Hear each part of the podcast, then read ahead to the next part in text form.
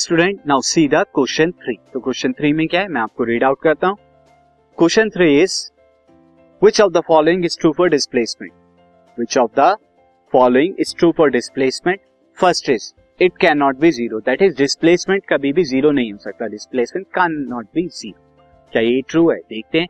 And next है student its magnitude is greater than the distance travel by the object और इसका magnitude क्या होता है? डिस्टेंस ट्रेवल से क्या होता है? ग्रेटर स्टूडेंट अगर हम देखें फ़र्स्ट स्टेटमेंट हो जाए displacement can not be zero ये क्या है? रॉन्ग है, क्योंकि displacement can be zero if it's initial and final position are same so कह सकते हैं।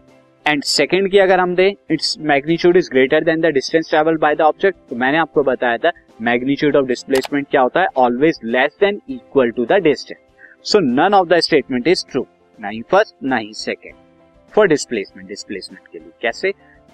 Because it can be zero ये ज़ीरो हो सकता है, साथ ही distance is always greater than और इक्वल टू द डिस्प्लेसमेंट और डिस्टेंस क्या होता है? डिस्प्लेसमेंट से हमेशा ग्रेटर नाउ स्टूडेंट सीधा next question